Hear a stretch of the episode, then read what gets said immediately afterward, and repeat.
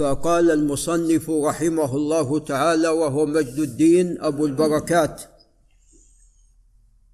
عبد السلام بن عبد الله المعروف بن تيمية الحراني قال في كتابه المنتقى وقد مر علينا هذا الكتاب من قبل ولكن يحتاج إلى زيادة في التعليق. قال باب حجه من رأى فرض البعيد إصابة الجهة لا العين أي في استقبال القبلة. فالناس إما أن يكونوا في الحرم أي عند الكعبة وإما أن يكونوا خارج الحرم بعيدين عن ذلك.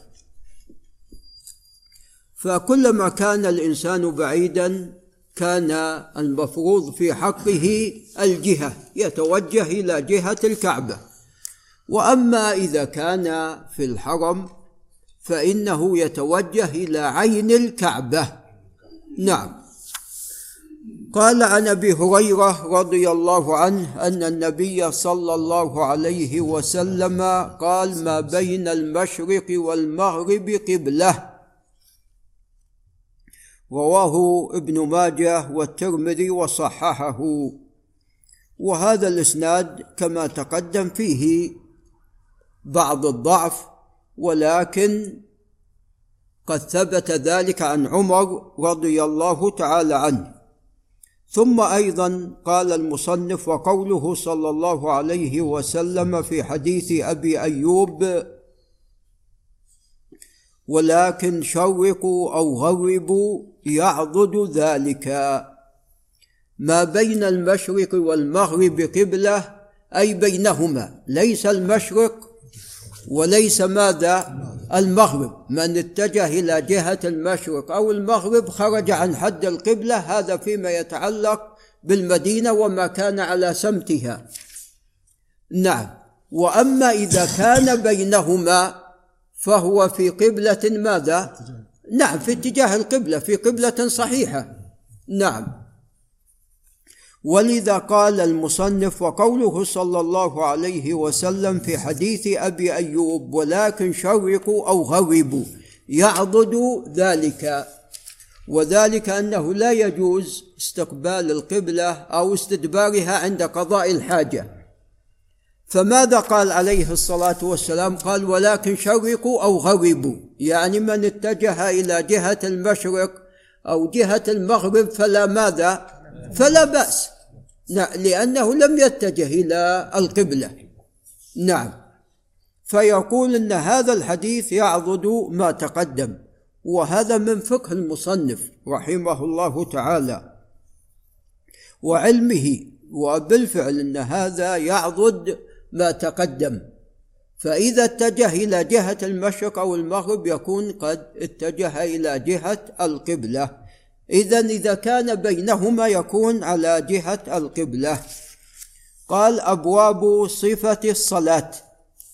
بعد أن انتهى المصنف من الشروط التي تتعلق بالصلاة من الطهارة واللباس ستر العورة ومن استقبال القبلة أتى إلى أبواب صفة الصلاة. قال باب افتراض افتتاحها بالتكبير. إذا افتتاح الصلاة بالتكبير هذا فرض. نعم لا تنعقد الصلاة إلا بالتكبير. قال عن علي بن أبي طالب رضي الله تعالى عنه عن النبي صلى الله عليه وسلم. قال مفتاح الصلاة الطهور وتحريمها التكبير وتحليلها التسليم. إذا عندنا ثلاث جمل في هذا الحديث لعل ابن طارق ينتبه. أولا أن للصلاة مفتاح ثم لها تحريم ثم لها تحليل هذه هي الجمل الثلاث. فأما مفتاحها فهو الطهور فعل الطهارة. وأما تحريمها يعني تدخل في إحرامها يكون بالتكبير. فإذا كبرت يحرم عليك الكلام ويحرم عليك الأكل أو الشرب لأنك أنت في ماذا؟ في صلاة. فتحريمها التكبير وهو قول المصلي الله أكبر نعم لو قال الله الرحمن الله الرحيم الله العزيز ما هو لا شك هو الرحمن الرحيم العزيز الجبار المتكبر ولكن لا تنعقد الصلاة بذلك. لعل ابن محمد بن أحمد ينتبه. قال وتحليلها التسليم. هذه هي الجملة الثالثة. فالصلاة لا تخرج منها إلا بالسلام. نعم. فإذا سلمت تكون قد انتهيت من صلاتك. يعني لو أن الإنسان أحدث قبل أن يسلم يكون ماذا؟ يكون صلاة باطلة عليه أن يعيد. والتسليم لا يكون إلا بعد أن تنتهي من الصلاة. يعني بعض الناس إذا أقيمت الصلاة وهو في الركعة الأولى سلم. هذا صواب ولا خطأ؟ هذا خطأ. التسليم لا يكون إلا عن صلاة تامة. تقطعها راسا ما في تسليم. تقطعها. نعم فعندنا قطع للصلاة وعندنا تسليم من الصلاة. التسليم لا يكون إلا إذا انتهيت. القطع خلاص يعني أنت أقيمت الصلاة أو هناك عذر قطعت صلاتك من أجل هذا العذر فلا بأس هنا. نعم. فاذا لا تسلم في حال قطع الصلاة. خلاص. نعم. وإنما التسليم عندما تأتي بصلاة صحيحة فنهايتها التسليم. قال رواه الخمسة إلا النسائي. يعني أحمد وأصحاب السنن سوى النسائي. وقال الترمذي هذا صح شيء في هذا الباب وأحسن.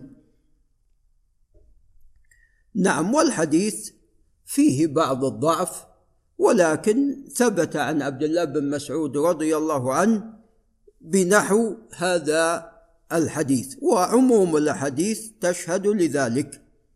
قال وعن مالك بن الحويرث رضي الله عنه أن النبي صلى الله عليه وسلم قال صلوا كما رأيتموني أصلي فأمرنا أن نصلي كما يصلي هو عليه الصلاة والسلام.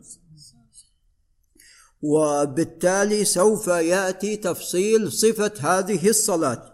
قال رواه أحمد والبخاري قال المصنف قد صح عنه أنه صلى الله عليه وسلم كان يفتتح بالتكبير وذلك بقول الله أكبر كما سوف يأتي بإذن الله.